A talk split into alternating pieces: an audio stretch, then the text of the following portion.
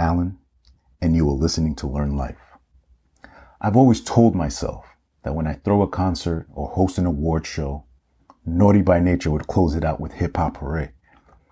It's a song that reminds me of everything that feels good about the 1990s. But this episode won't be about all of that.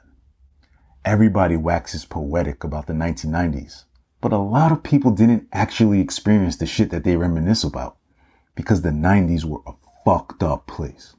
Now don't get me wrong. I loved growing up in the 1990s because you know, what was better than getting on the train in NYC and having to fight every day because you were from a different school or neighborhood?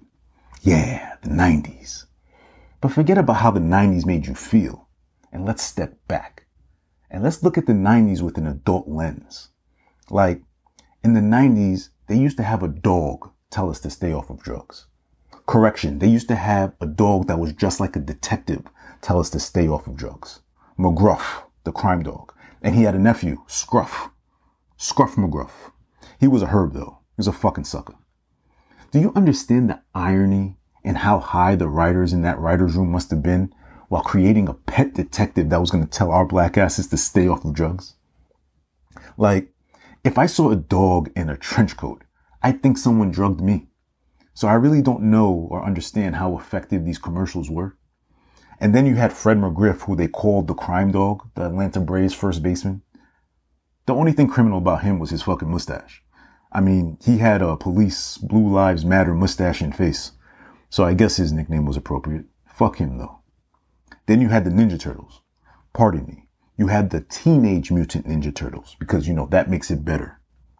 Teenage Mutant Ninja Turtles. Do you understand just how fucked up of a concept this is? Like, what was the point of making them teenagers? Then you call them mutants, like that was supposed to comfort me. Then you make them ninjas because, you know, seven foot turtles aren't scary enough.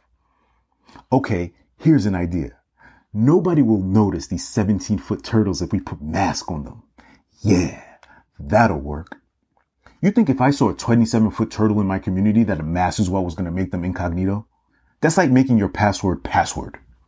What the fuck was going on in the 1990s? I'll tell you this right now. If I saw a turtle bigger than my hand, I'd probably square up. I wouldn't run from a turtle though. But if I seen that nigga eating a pizza with a rat while practicing karate, I'd probably bust a move. It's funny to me too, the differences between the 90s and now. We had loose dogs in the 90s. Now they call them stray dogs. They done gentrified the loose dog. It's crazy because, you know, with all our technology, all our resources, it feels like the world has gotten smaller. It feels like the world has gotten stupider since the 1990s. And that's something I think about a lot. Was the world always this stupid and shitty?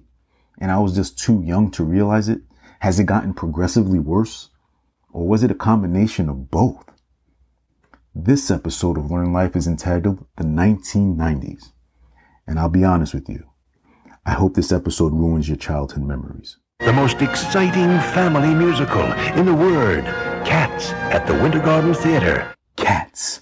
How the fuck did this become a play? Cats. Who in the fuck even thought of this shit? Cats at the Winter Garden Theater. That's one of the most 90s commercials that I can think of. And I don't know not one person who went to go see that shit. I don't even know anyone who's been to the Winter Garden Theater. I know Madison Square Garden. I don't know nothing about that theater. Cats. That's how stupid the 90s were. Cats. They remade this play into a movie in 2019. Cats. That shit flopped. Cats. Taylor Swift was in that shit and white people still ain't go. Listen, you know white people love them some Taylor Swift. White people love Taylor Swift more than black people love Beyonce. And I'm not talking down on us. I'm just stressing how much white people love Taylor Swift. So if they ain't go see her in Cats at the Winter Garden or any theater, you know that shit was some bullshit. You know what? Fuck Taylor Swift anyway. Fucking Beyonce was in Lion King. Beyonce was a lion and now Taylor has to be a cat. White people always copying some shit of ours, you know? I don't like Kanye at all. Obviously, fuck him for what he thinks he's trying to do in Haiti, which he won't do. But maybe this nigga was right about Taylor Swift. Yo, Taylor, I, am really happy for you. I'm gonna let you finish.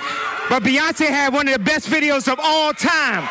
I know this may seem like I'm joking with my dry humor and such, but I'm actually dead ass serious because all of this just means so fucking much to me. And I have a very real question right now because this is something that's plagued my mind for decades now. What the fuck was Tang? The only Tang that I acknowledge is Wu Tang. The only thing worse than Tang was the fucking Sunny Delight. A nigga would drink Sunny Delight and get dehydrated. What the fuck was going on in the 90s? We were consuming some absolute bullshit. Like if you were eating Lunchables, I'm almost positive that you voted for Trump. And I know you're probably wondering what's the correlation, but you gotta just think about it. You know niggas only say think about it when they ain't got no explanation. Like they just said some real deep shit that'll take hours to comprehend. They made us eat Dunkaroos in the 90s. What the fuck is an Aroo? They had us eating gushers. What type of freak shit was that? What type of freak shit were they on? I can't even say what I'm really thinking. Actually, I can say whatever I want. This is my fucking show. What type of perverted shit was fucking gushers? What type of pervert created gushers? Like, what were they doing? Were they preparing us for a lifetime of making women squirt in our mouths? I should actually write a thank you letter to the people at Gushers because God made squirt and squirt don't hurt. You know, everybody uses that quote and they never give me my proper credit. But that's what they do. They steal all of my ideas and pass them off as their own quote unquote original ideas. And that's probably because, you know, they used to get their Jansport strings stolen in the 90s. If you grew up in the 90s, and even if you didn't, I'm going to tell you this. Having Jansport strings on your book bag was like having multiple rope chains back in the 80s. But yeah, man, the fucking food. Niggas ain't eat not one healthy thing in the 90s. And how funny is that though? Vegetarians and vegans were like all the punchlines of every single joke in the 90s. Not everybody wants to be a Presbyterian. Is it? Is it Presbyterian? I think it's not. It's, no. Presbyterian, that's hospitals and churches. It's pescatarians. Whatever. You know what the fuck I meant. That's what it is. Pescatarians. Everybody wants to be a pescatarian. And you know what? They're right. Don't get me wrong though. Vegans in them are annoying as shit. Like, a vegan will tell you they're a vegan before you can finish introducing yourself. Hey, how you doing? My name is Alan. Yeah, so, you know, I've been a vegan going on 12 years. Like, yo, is, is everything okay at home? Do you need a hug? Or is that too much meat for you? And don't you dare eat meat in front of a vegan. Murderer! Like, all right, calm down. Get a hold of yourself. What the fuck? Vegans are like the people from PETA who like throw paint on people who own mink coats. Peters are the real gangsters. Let me tell you something if someone can afford a mink, and I'm talking about like a mink mink, not the squirrel possum shit that I be seeing y'all wearing, and I'm not judging, but how the fuck does a mink have lint on it? who the fuck do you think you're fooling, really? But like I was saying, if someone has enough for a real mink, they have enough to hire a hitman. But that's just how gangster niggas from PETA are. They'll run up on whoever. Murderer! Now imagine if PETA and vegans cared about black people as much as they cared about animals we might actually stand a chance in this country. They just running up on cops throwing paint on them. Murderer!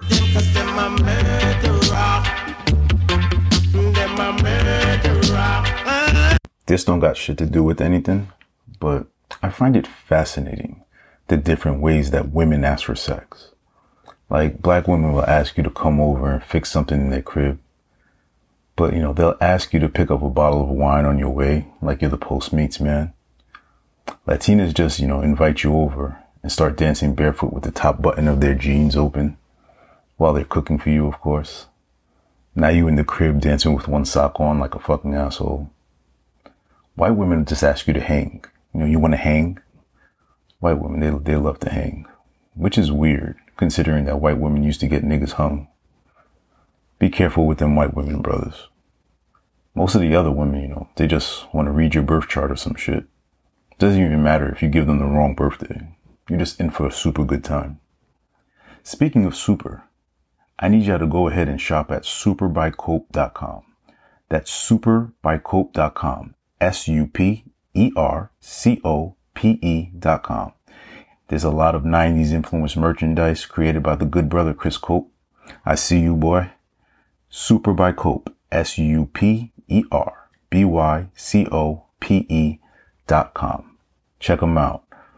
And of course, love to all the black businesses, all the black freelancers, all the nine to fivers, just everybody black. I hope y'all doing better than surviving. I love y'all. I'm blickety black, blacker than black, black. I'm blacker than black, yo, because I'm black and I'm back. You know what I've always wondered? Who was the first barber and customer to connect and perform a bald fade?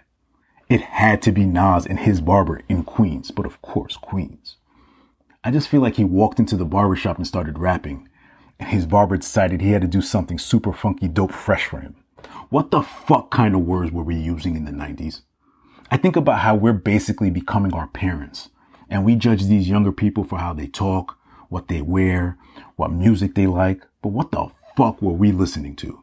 Like WAP with Megan and Cardi.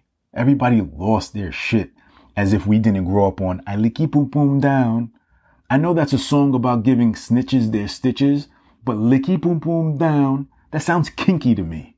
There was Rump Shaker, Doodoo Brown, Put It In Your Mouth, Freak Like Me. Actually, wait, where, where's Adina Howard at? She's probably like 71 right now. Judge me if you must. I don't give a shit. There was Doing It by LL. This nigga was eating an apple. This nigga was eating a peach inside of the fucking strip club. He should be in fucking prison for his lewd behavior. We gotta stop judging these young people for everything they do. We were way worse. The 90s were a disgusting place for music. Sure, there was plenty of rap classics and all that. Sure, great. This nigga Biggie said, you know exactly what the fuck Biggie said. I can't repeat that shit. And we all just kind of went about our day. Stop judging these kids and go give me Adina Howard's fucking phone number. Damn, I knocked the dust off that pussy. I think about sports in the 90s, and I'll stop joking around for a second. Michael Jordan is the GOAT, not only in basketball, but of all sports. This isn't a diss towards anyone. This is respect for the actual GOAT. You know how disrespectful it is to bring anyone's name up with Jordan? Individually, team success, it doesn't matter. Michael Jordan is the GOAT across all sports. Bring up Wayne Gretzky if you want to, but who gives a fuck about fucking hockey? People didn't disrespect LeBron.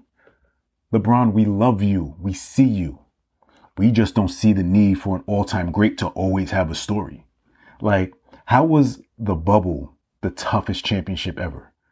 Were the Lakers in the bubble by themselves? Or was it a level playing field?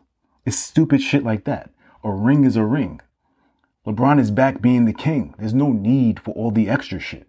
Like the cigar pictures. The cigar pictures were only done so that the images of Jordan from the last dance can disappear off the internet. It's all marketing, which is all manipulation and it's all bullshit. I see right through it just like I would see right through Jordan if he had played during the social media era. Jordan himself, he said it the other day. He would not have survived playing with social media. And he's right. Because niggas would wonder how did Jordan catch the flu from a bottle of Glenlivet 21? Anyway, that's my time. My name is Alan. You have been listening to Learn Life. And please remember, the light at the end of the tunnel is your own reflection and I'll see you on the other side. MJ says, B Scott, what's going on? I said, What's up, MJ? He said, Man, I, I hear that you're not playing tonight. I said, No, I sprained my ankle. He said, Who's guarding me? I said, Anthony Peeler. He said, oh, 50. so I told Anthony Peeler, listen, um, MJ, uh, he's, he's, probably gonna go for about 50 tonight on you. So just don't don't piss him off. You know, just be cool. He he ended up with 54. So uh, the man could do basically whatever he wanted to do on that basketball court.